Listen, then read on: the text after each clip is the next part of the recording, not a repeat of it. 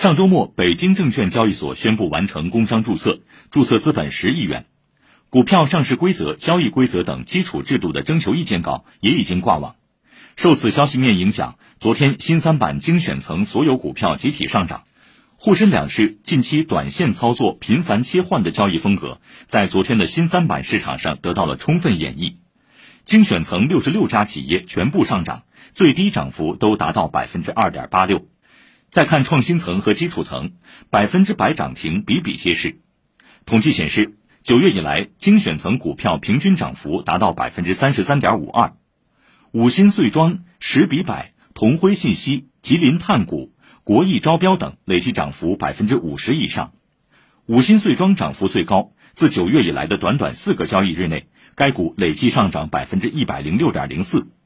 在如此赚钱效应之下，昨天不少券商都临时召开内部培训，应对不断涌入的股民咨询。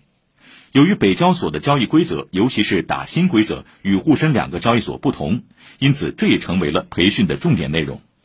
北交所现在的这个新股申购，它是按照全额的现金缴款的。公布中签的这个结果，它是 T 加三的，跟我们现在科创板和创业板的这个 T 加二的这个，呃，是不一样的。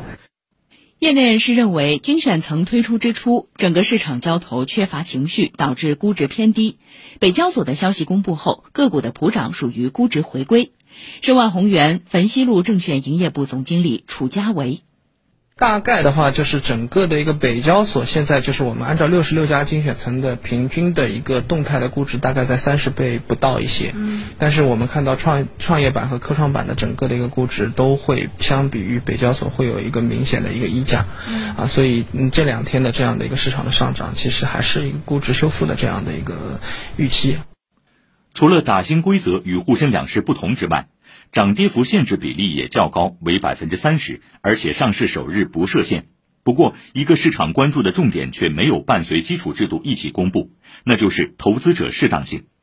当前新三板投资者的日均资产需要达到一百万元，科创板是五十万元。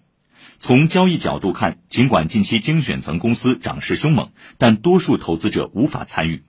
精选层参与交易主体以机构投资者和高净值个人为主。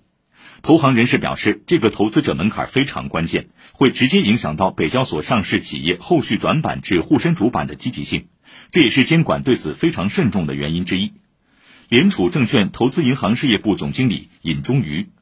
如果门槛不降低的话，那么呢，这个这个北京交易所的这个那个市盈上市公司的市盈率的价格可能会低于这个沪深交易所，那么这个转板呢就有这个内在的动力。如果要是投资者的门槛降到这个跟沪深交易所差不多的话，那么它的这个价格的话，有可能会拉平，甚至因为它是小盘股嘛，按照中国的那个炒小的这种这个逻辑的话，北交所的这种市盈率反而会超过这个沪深交易所。从这个防范风险的角度，实际上也不应该降低，因为这个北京交易所毕竟是为中小企业服务的，那么这个投资的风险应该是大于这个呃这个上海的科创板的这个风险的。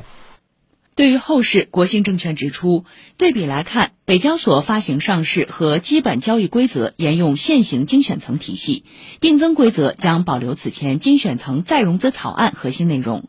既借鉴沪深交易所成熟做法，又契合创新型中小企业需求。北交所仍是与沪深市场存在差异化的特色市场，应坚持以长期价值为根本，优选赛道精选个股。